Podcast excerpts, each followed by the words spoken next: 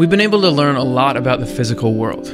We can make things fly, we can make things smash, we can make things communicate. But what about the thing that you're using right now to see and listen to this intro? Your consciousness.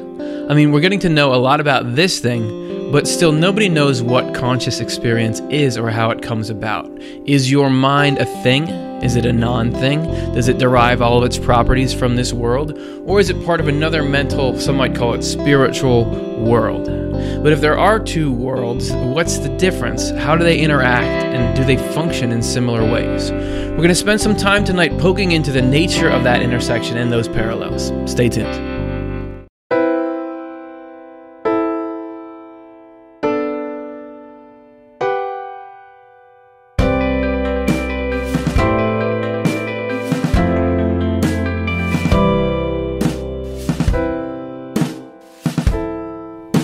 Everybody, welcome back to another episode of Swedenborg and Life. It feels like it's been a long time, but it hasn't. It's been a week. Uh, it just shows how much I look forward to this every week. My name is Curtis Childs. I'm with the Swedenborg Foundation. We're happy to be hosting this again, and we want you part of the conversation. As always, get your questions, comments in, and we'll answer them in the second half of the show. So, we're going to talk today about physics and spirituality, and I think if we're going to try to put those two together, let's start in the realm of the mind, specifically how to meet a mind.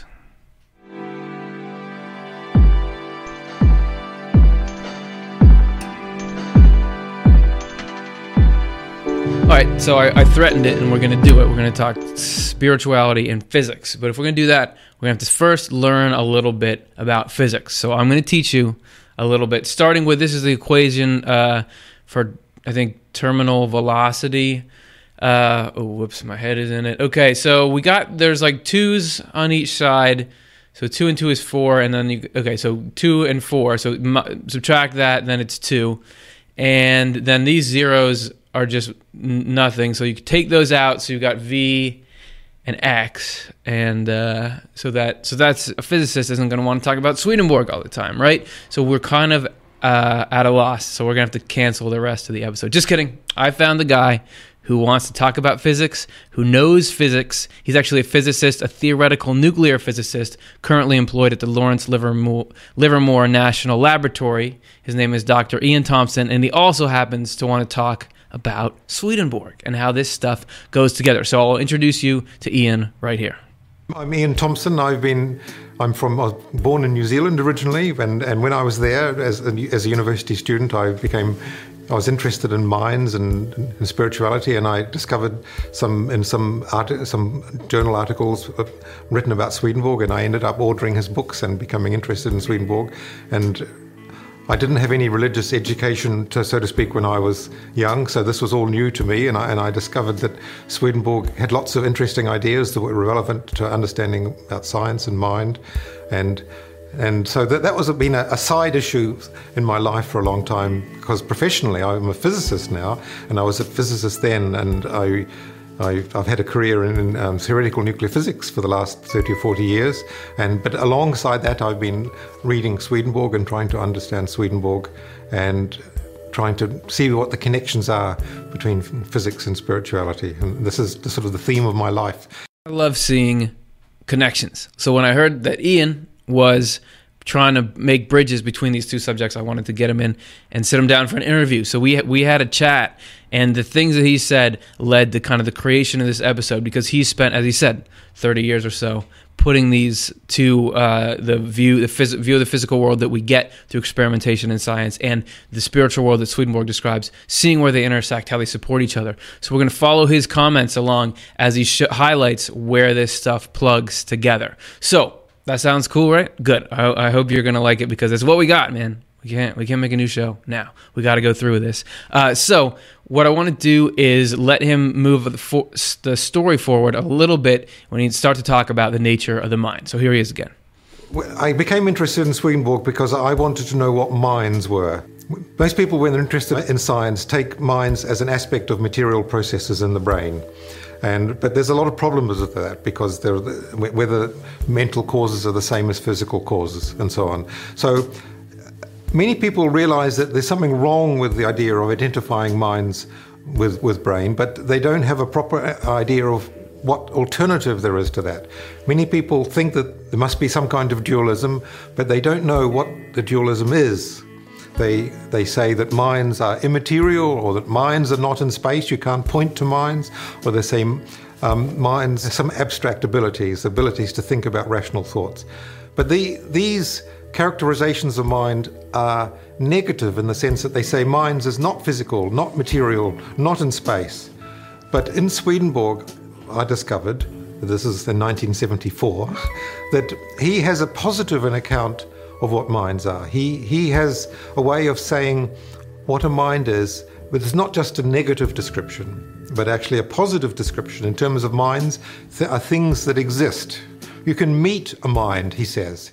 Yep, that's right. You can meet a mind. So, what's he talking about? Divine Love and Wisdom. 386 Swedenborg says, Our mind is our spirit, and the spirit is a person with the body being a covering through which the mind or spirit senses and acts in its world.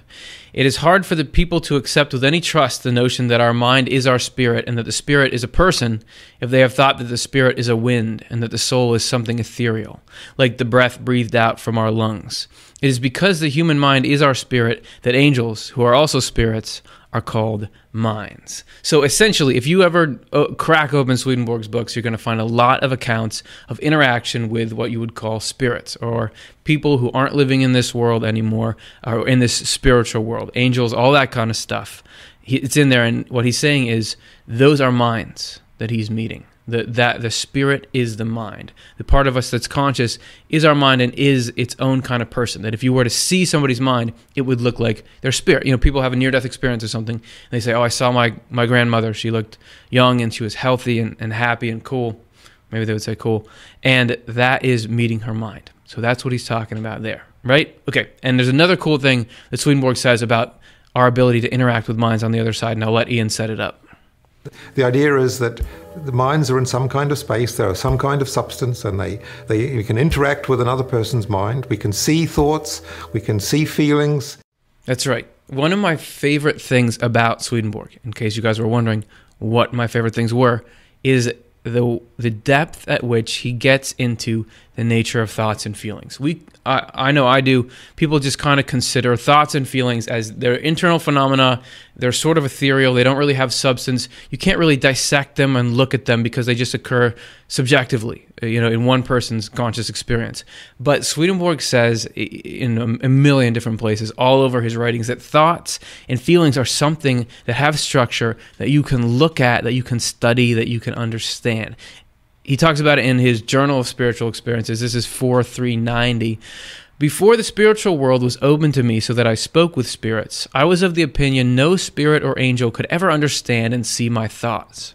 But after very much actual experience, I was instructed that spirits not only see the thoughts, but even the inward qualities of the thoughts and mental imagery. The angels still the more inward qualities, such as the purposes and the progressive orders of purposes, which a person in bodily life does not notice, nor is able to notice. So, just like you could look at uh, like a, a car engine or a computer or something, you get you can get closer to it and see components and parts in there. You could open it up and see something that even the person who bought it didn't know about it. It's the same thing with thoughts. That there are components in there, as Swedenborg was saying, angels, spirits could look in and see things about his own thoughts and feelings that he didn't even know about. And that might sound a little creepy, but I think it sounds cool. The idea that they're think about thoughts and feelings and the impact that they have on us the impact that the messages you get about yourself and other people how that affects your life that we can know the origin and the underlying essence of these things i think there's a lot of possibilities there for healing and discovery and that kind of stuff. So he talks about angels, spirits being able to see thoughts, but what do they actually look like? Uh, that's even more fascinating. And we have this is Swedenborg describing how thoughts and feelings appear. We have a little uh, short clip for you. Reading Swedenborg's words will be Dr. Jonathan Rose, who's the series editor of the new translation. So I'll let them take it away now. There are animals of every kind in that world. They are likenesses of the feelings of love and the resulting thoughts that angels have. The same goes for the tree gardens, flower gardens, and lawns and meadows there. The angels are also given insights about what feeling this or that object represents. Surprisingly, when their inner sight is opened up, they recognize an image of themselves in the things around them. This happens because all people are their own love and their own thought. In everyone, there are a variety and multiplicity of feelings and thoughts, some of which relate to the feeling embodied in one animal and some to the feeling embodied in another. Therefore, images of the angel's feelings take shape in that way. Thoughts and feelings look like nature, like animals and plants. That the mind extends out, that, that somehow, like here on earth, we have humans and animals and plants share an ecosystem, share an ecology, and these biological connections. That on the other side, there are mental, emotional connections. That angels can see their thoughts and feelings reflected in the animals uh, that are around. To me, that is cool. I mean, if you saw our other shows on correspondences or the uh, meaning of Genesis, this comes up a lot in Swedenborg's works. But you can see thoughts and feelings that you could be interacting with uh, some mind, some spirit in the other world, and based on what birds, what animals are around, how they're behaving, you can know some of the qualities. There's other representations as well. It's not all animals, but this plays a huge role in it. So is that is that far enough down the rabbit hole? Have we not gone? Okay, we'll see what we can do in our next section. We're going to go to start talking about substance and consciousness.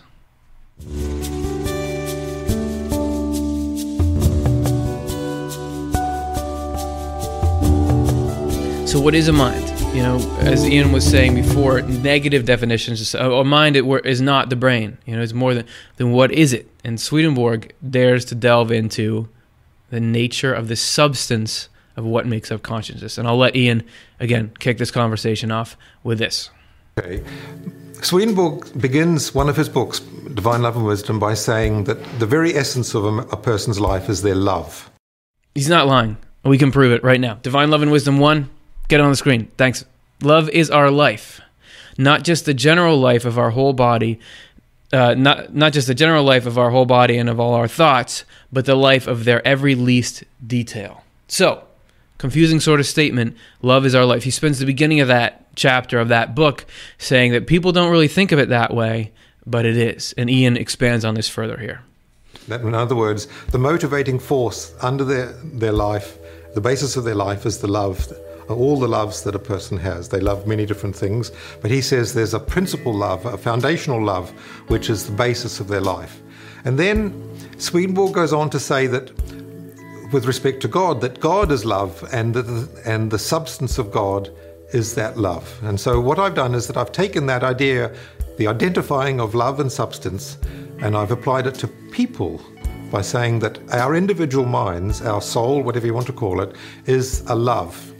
Now, this might seem strange because we think of loves as the feelings we have when we when we love someone, and but Swedenborg, when he talks about love, is talking about something much more fundamental than just feelings. He's talking about the motivating causes of what we feel and what we think and what we act.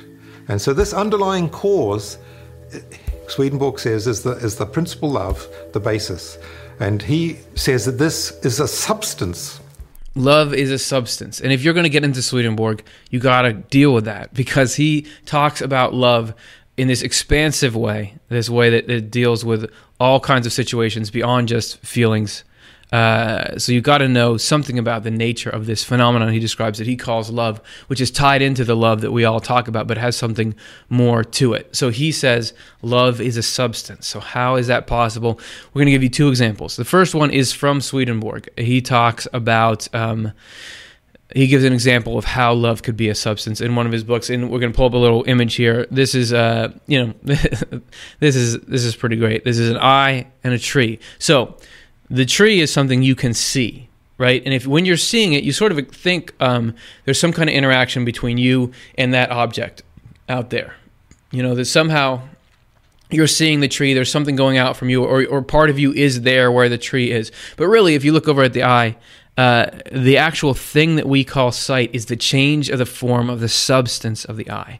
You know, there, are, there are neurons and receptors, all this stuff getting activated, and that is what's actually doing sight. And Swedenborg says that love, emotions, and thoughts is this, it's the same kind of thing. That there is a substance moving uh, that is creating that stuff. So that is Swedenborg's example. But since Swedenborg's time, we've discovered a lot of stuff about how the physical world works. So Ian has an example from quantum mechanics uh, that illustrates this that Swedenborg wouldn't have known about in his day. So this is kind of pushing the whole thing forward. So this is what he had to say about that. Now, we have to understand how a love could be a substance. And this is where I come now from my physics side, because I'm in, um, I was interested in that time in trying to understand what quantum physics was about. And so, in quantum physics, we don't we don't see material things existing continuously, but we see propensities or potentialities for interacting, which happen at, at finite intervals, and then in between those intervals, we just have what physics thinks of as the wave function or a form, an oscillating form. But oh, so oscillating form. That's my cue. Uh, he's getting into quantum mechanics here, so I want to try to explain. As you saw with me in the equation at the beginning, uh, there's not a lot of physics up here, but I'll do my best. Let's take a look first at. Uh, he was talking about the wave form, the oscillating form. This uh, we have a little video here. Um, this is a series of an image uh, of events that are caused by propensities in the waveform. What that means, have you guys ever heard of the double slit experiment? It's kind of a foundational thing for quantum mechanics. They fired these electrons through these two little slits, as I understand it, and they could end up in all these different places. And this was st- made people start to realize, hey, there's something strange going on here. But as you watch this video progress, they're not ending up everywhere equally. There's sort of this wave pattern that's happening. And there's a spots where they end up the most often. And this is caused by what we could call a propensity. Right? So this is this propensity is part of the substance of things. And, and we can illustrate that further with this diagram. This is a we call this a superposition image. So we made up an object you see it there under initial state. There's just three symbols. You know, this is something that's in a particular state. Superposition is it's going to make a change, and these are all the potential configurations that it could have. You see, this is all the combinations of those symbols that could line up there. So nothing's been chosen, but this is everything that could happen in this situation. At some point, a reduction happens, and then you have the outcome state, what actually happens right? So those are a few diagrams to go along with what he's saying because sometimes a picture can help. Maybe it didn't help at all. Either way, uh, let's get back to Ian's uh, what Ian has to say. The question is, what is the oscillating form a form of?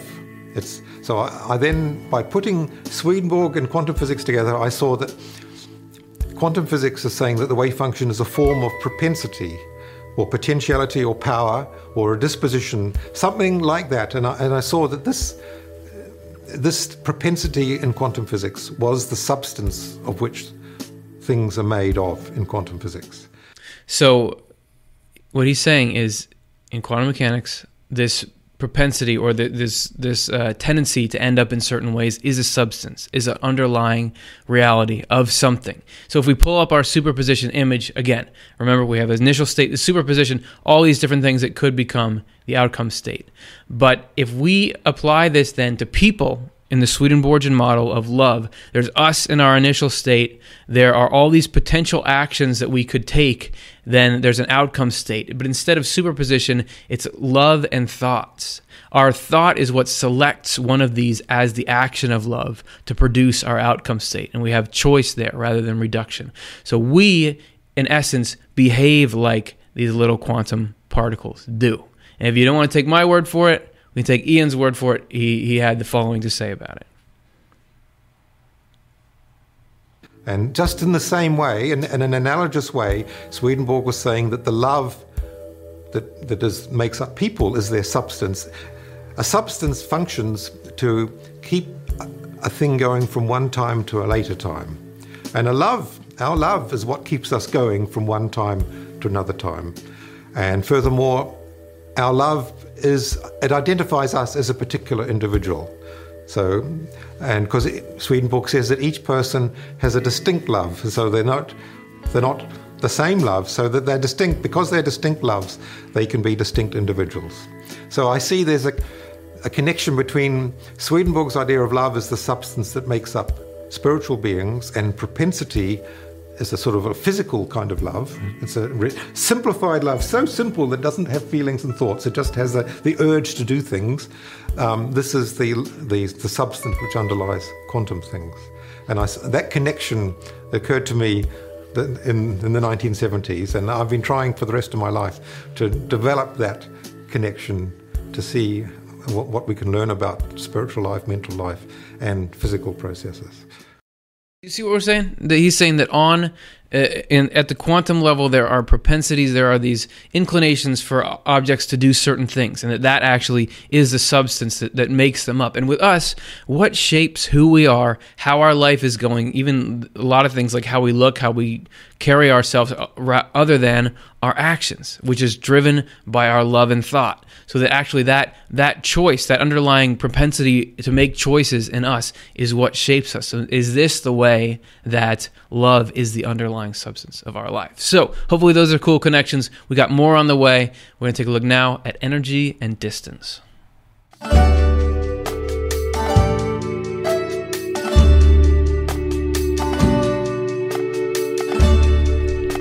Okay, so energy and distance, man. Perhaps you've interacted with those in your life, and maybe you never quite thought of them in this way. I'm going to turn it back over to Ian to introduce the next thought. That Swedenborg says that th- these energy in the physical world corresponds to love in the spiritual world. Oh, love in the spiritual world and energy, they correspond to each other. If you were watching a few episodes ago, we had this animation that we're going to play for you again here. In the natural world, what acts and reacts is called force or energy, but in the spiritual world, what acts and reacts is called life and volition. So, correspondence is obviously a foundation of Swedenborgian worldview. Uh, and the more you understand that, the better you understand his whole picture. So that sets it up pretty well. There, those are Swedenborg's words that I was reading, which is that you know, we have a physical plane, and what there's force or energy, it acts a certain way in the physical plane. There's a separate plane, which is a spiritual plane, uh, and there's an analogous role played by love there. Uh, Ian will probably say it better than me, so I'll kick it back to him. By corresponding, he's not saying that they're the same. I see that the spiritual life and the physical life are like different planes, different spaces, indeed, that they're related to each other, but they function in similar ways, but they're not the same substance. So we have to have a clear idea about substance. We have to have a clear idea about space, and, and you know, where are these substances? How can there can be two substances which interact with each other, and what is the the, the, the spatial relations, the, the distances in that space. And Swedenborg has interesting stories to tell about distances in the spiritual world, and physics has interesting stories to tell about distances in the physical world. And Einstein, in his general relativity theory, also shows that distances in the physical world are not as simple as we thought, and that the, the distances can vary according to what's happening. And Swedenborg also talks about in the spiritual world, distances depend on what's happening distances depend entirely on what's happening. And to illustrate what he's talking about there, this is from Swedenborg's book Apocalypse Explained 1219. It's kind of long, but this really gets at the concept. Since there are in heaven things similar to those which exist in our world, there Therefore, there are also spaces and times in the heavens. But space is there, as well as the lands and the things that are upon them, older translation, upon, are appearances, for they appear according to the states of the angels, and the extensions of space and distance are according to the similarities and dissimilarities of these states. By st- states are meant states of love and wisdom, or of affections and thoughts derived from them. It has been granted me to see how likenesses of state conjoins and lessens the extension of space or distance, and how unlikeness of state separates and produces an extension of space or distance. Those there who appear to be a mile apart can instantly be present with each other when the love of one for the other is stirred up. And on the other hand, those who are talking together can instantly become a mile apart when anything of hatred is aroused. So, what do you think? Do you think that was cool? You didn't think that was cool? Man, that's not very cool. You come on my show and you decide you don't even like what I'm talking about. Well, I don't like that very much at all. Okay, all right, ready? Okay. oh no. that I got mad at you and that pushed me away from you. Okay, I'm sorry. Um I like you guys again. Can I come back? All right. So I just want to say that I had the idea to do that and uh, the other people that work on the show fought that very hard. Um, so it's totally my fault that we did that. It's not funny. I know it's not funny. Okay, but that is really not that, but that can happen in the spiritual world, which is kind of nice break up fights. But that, and we've touched on this in other episodes. That sets the whole geography. This is what creates heaven, hell, all this stuff. Is this distances are relative based on states? Okay, all right. So now we've gotten into that. We talked about energy distance. We talked about minds and the substance of consciousness. Let's take a look at, at some of the problems that looking at the mind through a materialistic mindset raises.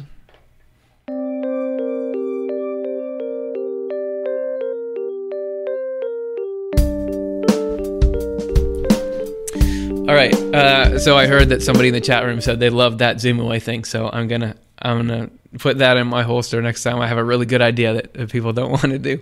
Uh, okay, materialism issues. Uh, this this was based off something interesting that Ian said about the you know r- right now the prevailing thought is, or, or what's what's you know if you go to the top institutions and say what makes a mind, they'll say it's it's all physical. That that's all there is. So, but that that's not quite as clean as you might think. And Ian has more on this.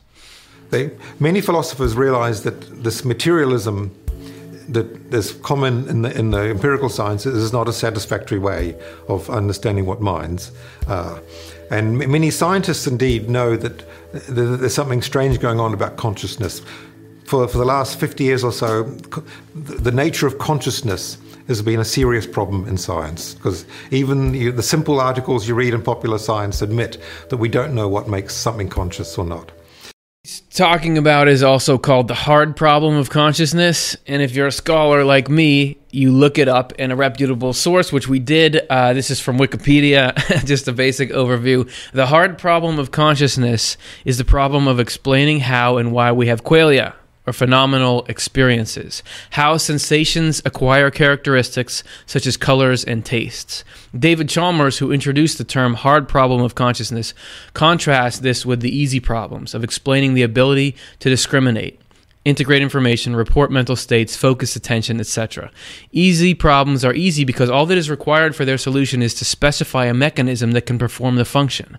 That is, their proposed solutions, regardless of how complex or poorly understood they may be, can be entirely consistent with a modern materialistic conception of natural phenomena.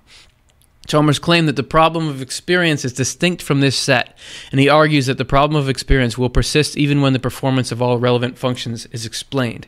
So, what he's saying is you can figure out that when you're moving your eyes, it uses this part of the brain. When you're thinking about food, it uses this part of the brain. This is how we store, this is how memories are stored. But none of that looking at the parts and how they move explains how does th- how does that mechanism deliver conscious experience to a somebody to you to me that to a person that's in there? Uh, you can so it arranges things but when does that cross into this is what you're feeling and thinking what are you? And that even if we figure out how every mechanism of the brain work how you can affect you we still don't know where you comes from. And he named it the hard problem because it's hard to figure out. Okay i am done my digression.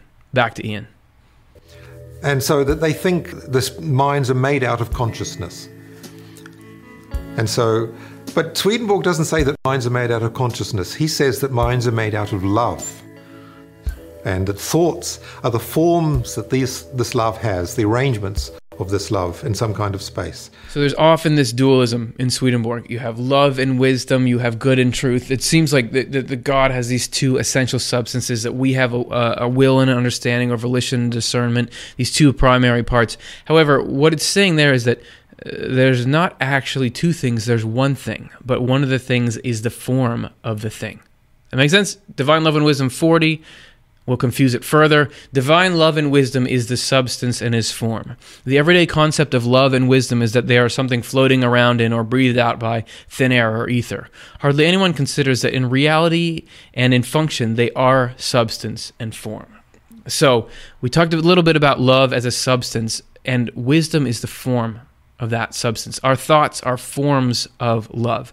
Maybe this will make it a little easier to think about. Uh, pretend you had some water and you had a container. And through high tech computer technology, we have poured water into this container. The water doesn't really have a shape, but the containers give it a form. You see, like in that little one, it's a, it's a column now, and there's a jug, which, by the way, that's eight glasses of water. You should drink one of those a day. Um, it takes on these different forms. So that may be a little bit like what Swedenborg is talking about that love is this thing, but wisdom or thoughts are this thing being brought into forms. That makes sense? All right, so we're taking a look at that. Now let's uh, hear what Ian has to say pressing forward. And consciousness, Swedenborg says, is the, the manner of operation of spiritual things. So that I think this idea that, that, that, that minds are made out of love, that's the substance or the stuff that that minds or spirits are made out of, and that thoughts are the forms or the arrangements of that love, and that when love acts, then you have consciousness. And I think this, this, these, these, this connection of love and thoughts and consciousness that we see in Swedenborg is unique to Swedenborg's presentation, and it answers a lot of the problems that people have trying to understand consciousness. There's two things that I like about Swedenborg. One, the places where he intersects with other people, you know, near death experiences, that kind of stuff. Oh, this is all the same. But the other thing I like is he has some stuff that's, as Ian was just saying, is unique. And I think some of this stuff that he has that, that you can't really find anywhere else, that has potential to help. And if we, if we can try to make the kind of connections that Ian is making here, who knows what we could come up with. Okay, sorry for interrupting. We'll get back. And so there's distances between people, but there's also distances with, within a, a person, a mind. And that means that minds have this internal structure yeah, internal structure of mind. We talked about this a little bit. A mind is a person. It, one of the things about the spiritual world that Swedenborg describes is that it is just as complex and just as ordered and structured as this world. Um, and he describes it that what he when he was first exploring this world, he got to see this for himself, and it changed. I think a lot of the ways that he thought about it. In this next video, he's talking about the brain, and I want to point out that Swedenborg knew about the brain. He was one of the leading anatomists in the world. So he, he had studied the human body. I mean, he, he didn't know nearly as much as we know today about it, but he knew a lot for someone in his day. So when he would see things in the spiritual world that, that uh, interacted or played off of the structures in the physical world, that must have pumped him up because it was cool to see these connections. So the, here he is describing the nature of the structure of thoughts in the spiritual world. Again, Dr. Jonathan Rose reading the reading Swedenborg's words for us. I was shown that when thoughts, together with feelings, spread abroad, they swirl around in almost the same pattern that the folds of gray matter take in the human brain. I watched their convolutions for a long time. They circled, bent, wove their way inward and re-emerged the same way as the aforementioned gray matter in the brains. The patterns of heaven are even more amazing, though, and beyond all comprehension, even by angels. Angelic communities in the heavens follow this pattern. Angels' thoughts also flow into the same pattern and reach great distances almost instantly because they follow an infinitely perfect pattern. So we talked about thoughts and feelings being visible in the spiritual world. He talks about that they can be visible as animals and as plants, but obviously as something else because he's saying, I got to see the way thoughts and feelings move. And the way that they roll out is like the structure of the gray matter in the brain. But it's, it's not quite like it. The, the form of heaven is even more amazing, and somehow it can spread from person to person. He's talking about something really cool and really complicated, but one that that sticks to similar patterns that you'd see here, which, if there really is a spiritual and a physical world and they have the same origin, you would see similar processes in both. So, just want to point that out, and we're going to kick it back to Ian for further commentary. And this is strange for, for philosophers because for a long time, since Aquinas, and they've said that minds are simple. By that, they don't mean mind but they means that minds cannot be divided. That mind, uh, Descartes was the, one of the persons responsible for this or propagating it. He thought of minds as the source of rational things, and he contrasted minds, which were rational things, with physical things which were extended. But now Swedenborg is saying that minds are also extended in their own space. So therefore, you can't use Descartes' distinction between mental and physical things because there is a kind of extension. So if minds are extended, it means that they have a shape, they have an internal structure in them, and that they, the parts in the mind function. They they rel- they function relative to each other. They can pass messages. They can interact and touch each other. And then Swedenborg gets very interesting because he says that this structure that minds have is the structure that looks just like what a person's a physical body looks like. That's very remarkable. It took me a long time to understand what this meant as a physicist because I'm not used to thinking of human structure as being so important. But Swedenborg says that the, the minds are entities in space that have an extension, they have a, a shape, a framework, they act, the, the organs in it, so there's an organic structure there. And he says that these minds look, when you look at them, they look like people. And so that means that the human form is very important for describing how minds function. And that means that has all sorts of consequences in terms of psychology, in terms of evolution of what people are and, and what and why evolution tends towards the human form that more the more complicated a, a creature is, the more it has the features, the functional form of a human. And so th- these are lots of interesting questions which follow on from that. So, and if you saw our show, I don't know, six, eight, ten weeks ago, six weeks ago, eight weeks ago, uh, called "The Shape of Heaven," Swedenborg talks about the human form, but it's it's more complex than just the shape of a person. Uh, it is the functional, as he pointed out, the functional shape. So, like all the organ systems, how they work together, the schematic form of a human being, but that this is somehow written into things and, and it's complicated and it it goes together. Um, that is that is uh, one of the more interesting things about Swedenborg. So I'd recommend going back, take a look at the Shape of Heaven episode if you haven't already. So we're here, we've got this far, and we've been talking this whole time about there's more than the physical. There's a physical and a spiritual, and that they interact. In this next segment, we're actually going to talk about how they interact with each other.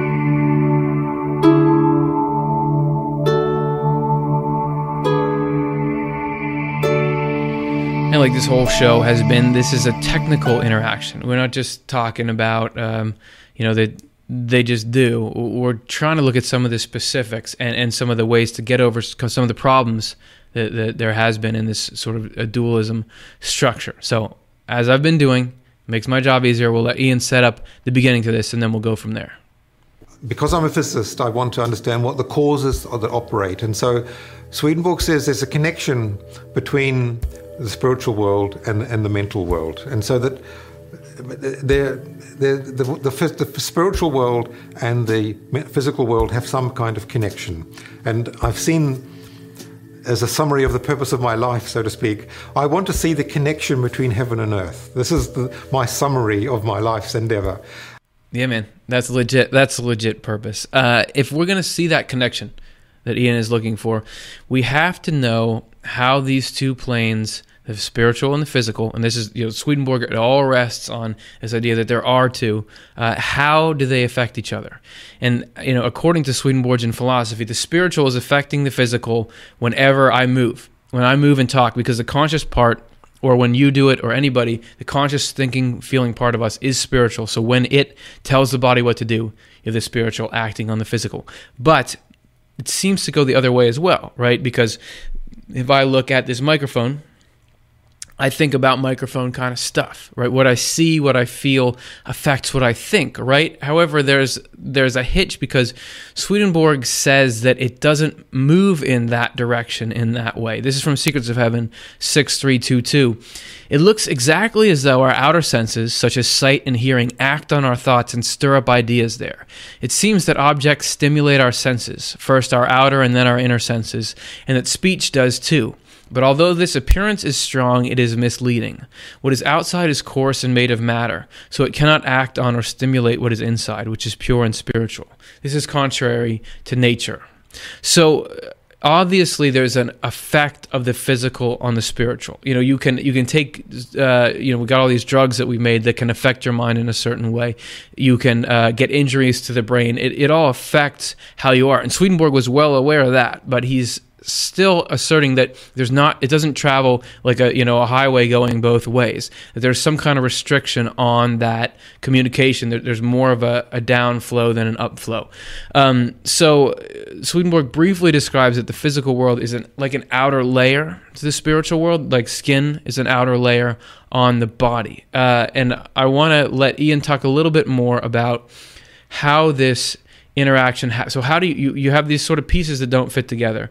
You have you know the description of spiritual and physical world and the based on those it seems like the spiritual world affects the physical and the physical affects the spiritual but swedenborg says the physical doesn't affect the spiritual in that way. So how does it all go together? And ian found a, an answer to this that's based in the physics that, that he's been studying. So let's take a look at what he said.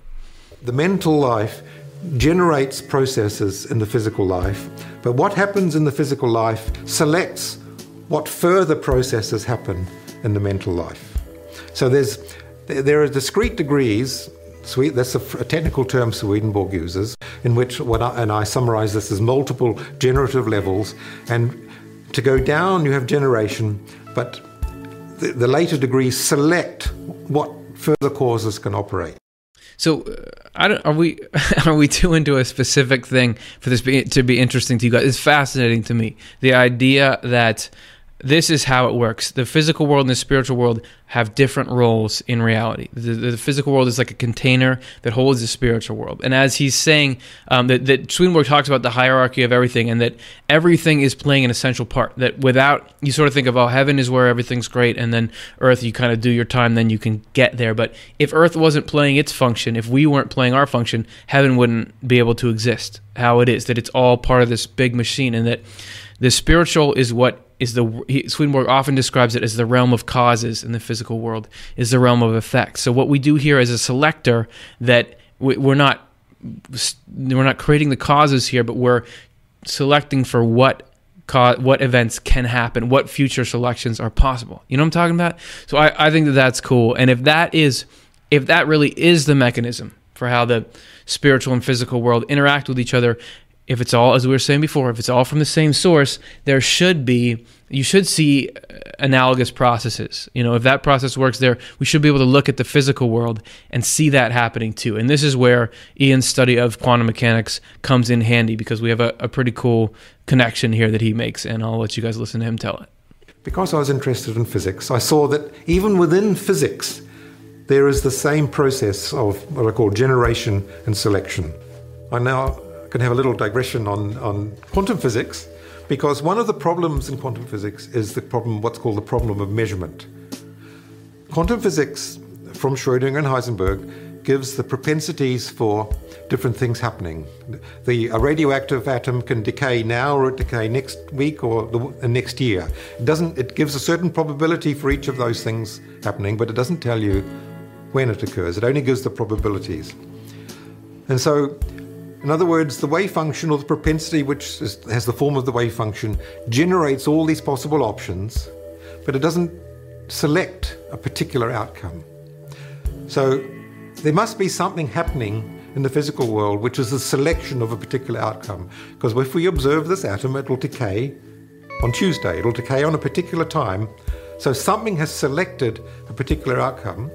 Now, we might not know what has selected it because it's random, but the simple fact is that there is a selection of a particular outcome.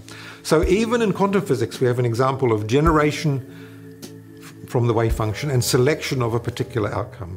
So, this is, I say, physicists already know that there are discrete degrees of generation and selection. And then the wave function in quantum physics is generated by energy, the Hamiltonian physicists, quantum physicists will know when I talk about Hamiltonian. Hamiltonian is what goes into the Schrodinger equation, which enables you to start from a wave function or propensity form at one time and generate all of the, the processes happening at a later time. So that in quantum physics, we have energy, which is the sum of potential and kinetic energies. The energy generates a wave function at later times, and then the wave function generates selections for particular events actual events that happen. And now physicists haven't been sure what selects. You know, they haven't even been sure that there is a selection. There appears to be selection, and this, this is the measurement problem. And physicists have dealt with the measurement problem in some ways. The simplest way of the measure, solving the measurement problem is to deny that measurements occur. And then you get what's called the many worlds interpretation of quantum physics, which is a bizarre interpretation which doesn't enable us to do anything in particular because we do everything at the same time. Some other physicists, like Niels Bohr, have said that they solve the measurement problem by saying that there's only selection, there's only individual measurements, and not the wave function that produces them. In other words, only events are important and not the causes. And this is another way of simplifying physics. But from Swedenborg, I knew that there were multiple levels, each of which were real in their own way. And so, therefore, I could understand physics by saying that there is energy and there's propensity in the form of wave functions and there are selection events. So, from, from Swedenborg, I, I was happy and comfortable with saying that there were these three levels in physics, which are like the discrete degrees that Swedenborg talks about. He talks about love and thought and action. And if you look into it, you see that love is like the energy in the Hamiltonian, then thought is like a form of the love, which is then the, the form of the, the wave function, and the action is the selection event. So that there's a, a, a very good correspondence, Swedenborg would say, between spiritual stages, spiritual discrete degrees, and physical discrete degrees. So I, I realized that I was onto something, so to speak. I knew that if I pursued this, I, I could understand both physical things and mental things in a new way. So that was quite exciting. And we are finding now, a couple hundred years later, that the spiritual world Swedenborg describes has these parallels in the things we're just finding out about the physical world. That sounds cool to me, man. So, hope you guys enjoyed that. We're going to take it all and try to process it in our next segment, and we're going to go to it right now.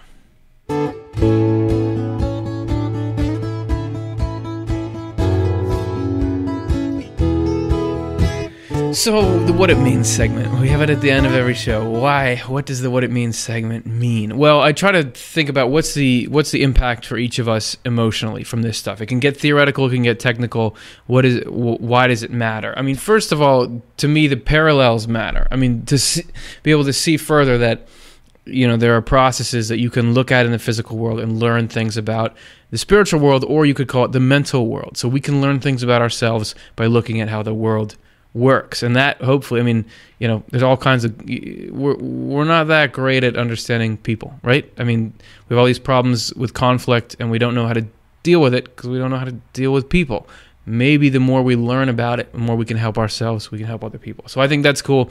Another thing that i like is uh, seeing ian and, and his interest and passion and that he is obviously very successful in in science but it's not that the more he learns about the physical world, the more he has to kind of get out of the spiritual thinking or put it in a different box and just say, oh, that actually his the, the things he's learning about spirituality are helping his study of physics and vice versa, which is cool to me to see that. It, so it does, it's not like you have to pick one or the other, and that it's not like you know spirituality is a function of ignorance. You know that you don't know what's really going on in the physical world, so you just imagine that that actually they can build on each other. So I think that's cool, and I really appreciate Ian taking all the time to uh, to share what he's learned over the, all these years of study. He has a book that he wrote, and I, I asked him to talk a little bit about it in case you guys want to hear more about where he's coming from. So he's going to describe it briefly here. When I first came to this idea of the connection between spiritual energy and love and forms and, and, and, wave functions, this was about 1985. And so I've been thinking about that for a long time. So I gave, in, in the early 2000s, I gave some talks in London to the Swedenborg Society. And, and then five years ago, I started to try and put all my ideas together into a continuous framework. And I, I thought it was about time I wrote the wrote it all down in a book because up to then I'd just been writing it on particular websites. And so the result of that is I wrote a book here called Starting Science from God. And the idea is that in the past, people have tried to argue in natural theology by looking at, at um, physical processes or biological processes and arguing to what could have caused these things and, and trying to back towards God. Aquinas and Aristotle have proofs of how to go from, from back from the world to God. But all of these proofs make assumptions about what kind of causes operate. And here I was reimagining how causes operate. So I had to do it in a different way. So I, my idea was then that I would start by with some basic principles of theology that everyone would agree with, like love. God is, is being, God is love itself, God is wisdom, God is eternal, God is, is the source of life. And take all of these basic principles, which most people will recognize in, in, in the Christian church, even in the, in the theistic Jewish and Islamic religions, and try and see how you would start from there and derive what the, the, the world would look like. So, if you guys want to check out the book more, uh, we have a link to it in our description here. All right, I want to hear what you guys all have to say. Before we go to questions, though, could you do us a favor? If you're enjoying the video, give it a like. Uh, and also, if you're really enjoying it, please subscribe to our channel. Uh, subscribers get to know when our videos come out, and it helps uh, YouTube notice that we're cool. So, if you're into it, please subscribe. Please take that step. Doesn't cost anything or anything like that. Okay, we're going to get to your questions right on the other side of this break. So if you haven't written them, write them now.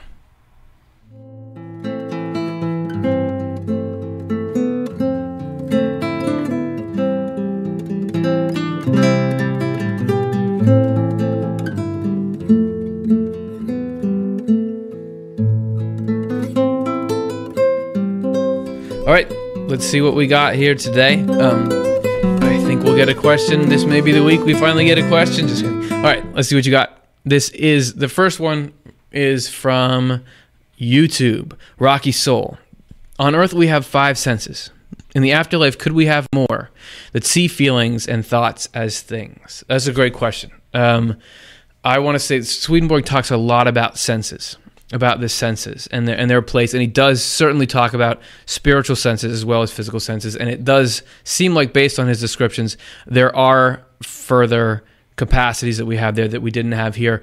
Um, he, I don't know if he ever lists like, oh, we have seven senses there instead of five, but he does say that uh, for instance, you can sense in some way auras. I know a lot of people have heard of that word, but it's like spheres that come out from people. You can instantly know their character, and he says that that is l- sort of like what we have as smell here, but you also have smell there. So there there are these other kinds of interactions that that ha- seem to have these other sort of senses.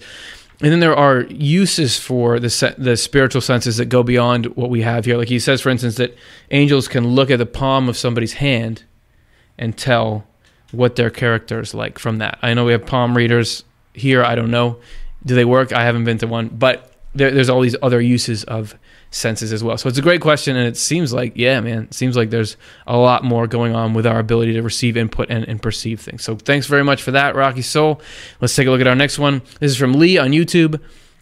With all the negative, evil, and hate going on in the world now, what does Swedenborg say about the end of time of this world or a new world order? Yeah, man, Swedenborg does not say that that um, time is going to end. He doesn't. He's not one of the ones that predicts um, the end of the planet in any sense or the end of the human race. He thinks that's going to keep going and going. However, there is the the, the new order. We, we did a show. Um, I never know how long ago, several episodes ago, called The Spiritual Future of the Human Race. And in that episode, we discussed what he calls uh, Nova Ecclesia, or the new church. And he describes this as a new religious era in which things are going to, and religious meaning everything, like a new life era, a new level of existence in which everybody's cool, everybody's nice, or to a scale with which we haven't ever seen it, or at least in tens of thousands of years. So, that's what's going to it's not that it's all going to end on some date it's that but we are headed up. And there's going to be a the way he describes it there's a phase coming that's distinctly better than what we have here. So that's what i have to say about that. Thanks for that question. Take a look at the next one. This one is blender youtube. Do you think swedenborg is better understood today than when than he was back when he lived? Uh, my answer is yes to that I think there were some people who were really pumped about him. A lot of people didn't think he had good things to say, but I, I do think that there's a lot of concepts that are are being more valid or are more validated and understood today than they were then. Also, things that he used he used to say things like people from any religion can go to heaven if they live well. And back then that wasn't a cool thing but now it's like you, you, know it's like the price of entry. A lot of people say that. And then you know things like this like we're talking about here with with ian and the physics uh, there are the, the, ability to validate what he said. I i think he can be better understood today than he ever could be in the past. And I think that I think that the, the, time is right now because because of the way the world is thinking now. Because of we did a show not so long ago called "The Spiritual World is Like the Internet." The, the the principles he described of the spiritual world are shown in the web, and there was nothing physical that acted like that when he was writing. So I I do think he can be better. He can be better understood today. It just takes people taking the time to delve into it, like like you're all doing right now. So I again appreciate the viewership. All right, let's take a look at the next one. This is light texture on YouTube. What is the most practical application of this wisdom in our lives? Yeah, man. What does it do? How does it how does it change how we act? Um, I feel like you know it's it's got to be something about the immediacy of the spiritual world and the order of operations that if you think about your thoughts and feelings being the thing that shapes you, you know, the substance of your life, to me, just remembering that the propensity I have, what do I do? You know, what choices do I make? That's forming me, makes you think more about choices. Like when you start to think about, oh, everything I eat goes into the body and becomes a part of it, it makes you think a little more about what you eat. And if you're thinking the same way about actions and thoughts, that these are going in to make up a part of who I am, uh, that in itself can just be a good way to to get the motivation to act well. That's my idea. Um, I would imagine that there, you guys out there probably have some better ones or other thoughts on it. So if anyone wants to reply to that, or maybe you already have, maybe I'm way behind the times, but it's a great question. I'd love to think about that more, but I don't have no time, man. I just got to say things. Okay, let's get to our next one. Um, Barb, YouTube. Do you think that maybe the smallest particle, the invisible one that holds everything else together, the one that vibrates at the highest frequency we might someday discover is love? Wouldn't that be cool? Yeah, I think that would be cool. And I I don't know where you know, so Swedenborg says the the physical and spiritual are distinct, um, but they correspond. But where is that connection point? And as you go deeper into things, yeah, is that the direct correspondence of love, and that we, you know, is it that there's a single substance that makes up everything? and that that's just like spiritually love is everything and and how and is that is that like the perfect image physical image of love i i think that's cool stuff and i think that yeah it may be that in the future swedenborg and these kinds of thoughts can be even better understood than they are today. So uh, hopefully I will live to see such a wonderful day. All right. Thanks for the question, Barb. Our next one is Elena. Uh, if consciousness, and if I mispronounce any of your names, I'm very sorry. If consciousness is love, why do we, despite our attempts otherwise, experience unloving thoughts such as judgments or prejudice? That's a great question. It doesn't all seem like it's love, does it? Do I say that's a great question for every question? Well, they all are. I, and that's, that's why I keep saying it. So I'm going to keep saying it every time. We don't always experience love. And I need to talk a little bit about Swedenborg's definition of love, and that love is, is an attraction. Um, however, you can have negative love uh, that you can love harmful things, right? So, and that all evil is sort of an inversion and perversion of this initial love that, that flows out of God. So, you know, a lot of Swedenborg's book writing energy was put towards describing how we can clean out the mind to reverse those channels to get the loving stuff to flow through because it's all coming out of heaven but we're born naturally not able to receive it just because people have not been very nice for a long time, and that gets passed from person to person. Um, so, the reasons for exactly why we get those kind of thoughts and feelings, I would refer you to our episode called How to Deal with Evil Spirits. There's this whole mechanism that Swedenborg talks about for why we get those kind of negative self thoughts and all that. It's Swedenborg certainly doesn't say it's all love meaning everything is good. There's things that just like physically, there are things that are very harmful and disease causing uh, that you just you got to wear a hazmat suit when you're working with them, and there are other things that are very helpful. So it's not love like like again, Swedenborg uses terms in ways you wouldn't expect, um, and so love is a more is a broader thing that's that's just forced to to to go towards something that even the people he describes as really wrapped up in negative things they love those things those are all the things I could think of to say about that. That's such a, it's such an important one. I, I don't want to try to say, oh, it's all love. You, we all get good, you know, we get miserable thoughts all the time. And I don't, our last show got cut off, but how angels affect our thoughts goes in, which is our last program, goes into a little bit to where thoughts come from. So, so I would take a look at that one too. All right, thanks very much, and we'll look at our next question here. This is Mark on YouTube. Does visualizing a goal or outcome create a spiritual form of it so it's then more likely to be achieved? yeah, I was thinking, I've heard near death experiences that talk about the power of thoughts.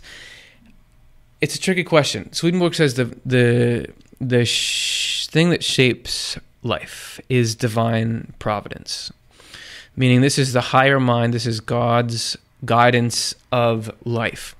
However, there's there's obviously input from us because things can go good or bad based on our choices, and we do have this choice. Um, so, you know, how much is it we think of something and then it can happen, or is it more providence is choosing and we're reacting? I don't know. I don't know the. I don't want to just say I know the answer to that because I don't. Um, it whether that the power of positive thinking, like I'm envisioning something, so it happens. I don't know. Uh, Swedenborg talks about praying, and he says praying for things, but really you pray. F- well, he does say that you can pray for spiritual things like uh, empathy, understanding, wisdom, those kinds of things, and that that actually does because you're you're asking and you're acknowledging that they come from the divine, and so that can actually lead to them coming. As far as like whether you can do that with physical things, I don't know. I, I, I don't know. I don't. He hasn't really described that, but I don't know everything in the world. So, thanks very much for the question, Mark. Let's take a look at another one. Let's keep going. Why not? Uh, hopefully, it's not too late where you're watching from. Carol Ann. By space and distance, is he talking about another dimension? And is Ian saying that if you just have hate on your mind, are you unconscious? Swedenborg calls living from hate uh, being dead. That, that is spiritual death um, uh, and that uh, these divisions we talk about hell and heaven that that it's the hatred from people in hell that pushes them that far back uh, because heaven is mutual love. So the two states are like opposing magnets that, that push each other way apart. Uh, and so the, the other dimension would be the spiritual world Swedenborg describes, although there, there seems to be some aspects of that in the physical world. As you mentioned, the more we learn about distance, the less solid space and, and, time seem to be. So thanks very much for that. Hopefully, I touched on what you were looking for there. Let's keep going. Let's take another one. Is told this for you. Wait, is told this for you? Yeah, yeah. Okay. YouTube, can we? I stole this for you. right. Okay. Now I get it. Thanks, guys. Um, can we always escape negative spiritual states? In my experience, no. Um, it may be that there's a possibility.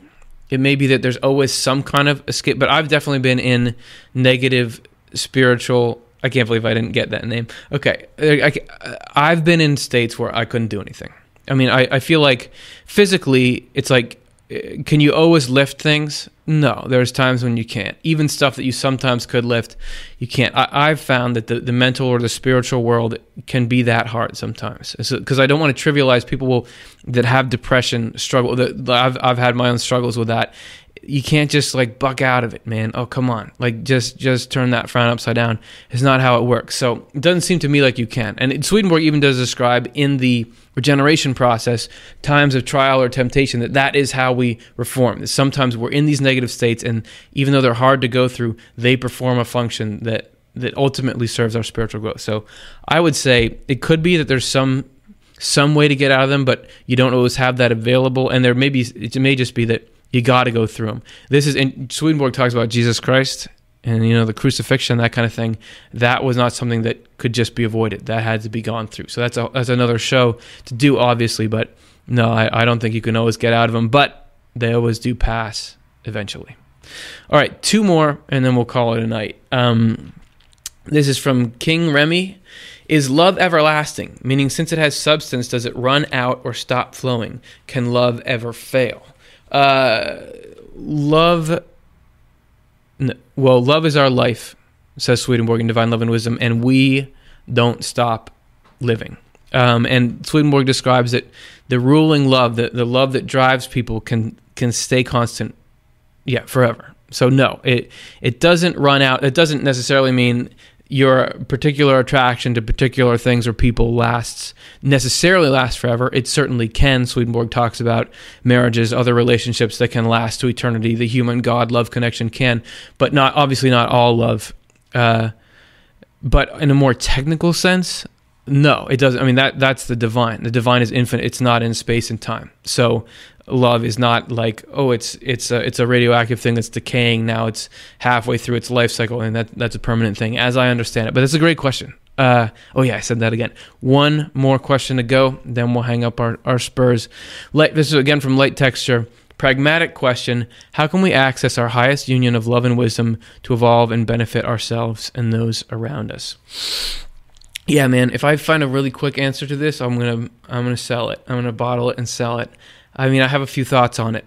Um, one thing is Swedenborg says order of operations is you push away you more as yourself push away what's negative. So you stop engaging in harmful behaviors, stop um, uh, going after negative thoughts and feelings. You know, there's sometimes you can't help it, but you push those away, and that opens up, and then you you try to be receptive to what's good. That, that really that's the order. It's not like okay, I'm going to go out there and try to do as much good. That the good comes from God, and what where we're really effective is resisting what is negative. And and for me, it also works to you take your spiritual truths, what you're learning and what's important, and you have those ready and you try to have those in mind as much as possible because it's easy to be unconscious. Um, not think about that stuff, not remember it. So the more you can have those on the tip of the brain, the more you get into these what I would call more elevated states. Just meaning you're thinking about other people, you have a, a brighter outlook on things, and you're moving towards this this union of love and wisdom. And I would be remiss to not mention usefulness. Swedenborg says that really the, the great service we do for the world is in our the function that we perform. So you could this could be your job that you do what what you're doing for the rest of the human race. The analogy is like we're all a great body and every cell has some job it's doing. So through doing your job, that's that's actually whatever your job you know if you have a job you hate I'm not saying you have to love that, but finding a way that you're helping the greater community, that's the quickest, clearest path to the, to the heavenly mindset as long as you are not at the same time engaging in antisocial behavior. So those are my thoughts on that. Great questions today, guys. I really like hearing your insights and thoughts. It even opens up things in the topic that I, I hadn't thought of before. So I really appreciate it. Thank you for watching. Uh, I'm already grateful, but I'm going to ask for even more. Uh, if you're really enjoying the show, if you're enjoying the program week to week, uh, consider becoming a member of the Swedenborg Foundation. Uh, we have a membership drive going on right now. It's just 20 bucks a year open up the description. Uh, you make a small donation. Open up the description. There is a link there, and you can become a member. You get just like with PBS or something. You get benefits. I think you get a free book. Uh, so and and it's just twenty bucks for the whole year. But that membership is, is what makes the Swedenborg Foundation go, makes it so that we can put the time and energy into, you know, making a program like this. Uh, so if you want to be a part of it in that way, usefulness, you know, help the world through this, then that would be super awesome. All right, enough about that. We're going to talk next week about what light and heat can tell you about God. So we're going to get into the nature of that, and we hope you'll join us for that. Then, been great tonight. Thanks for everyone. Talk to you later.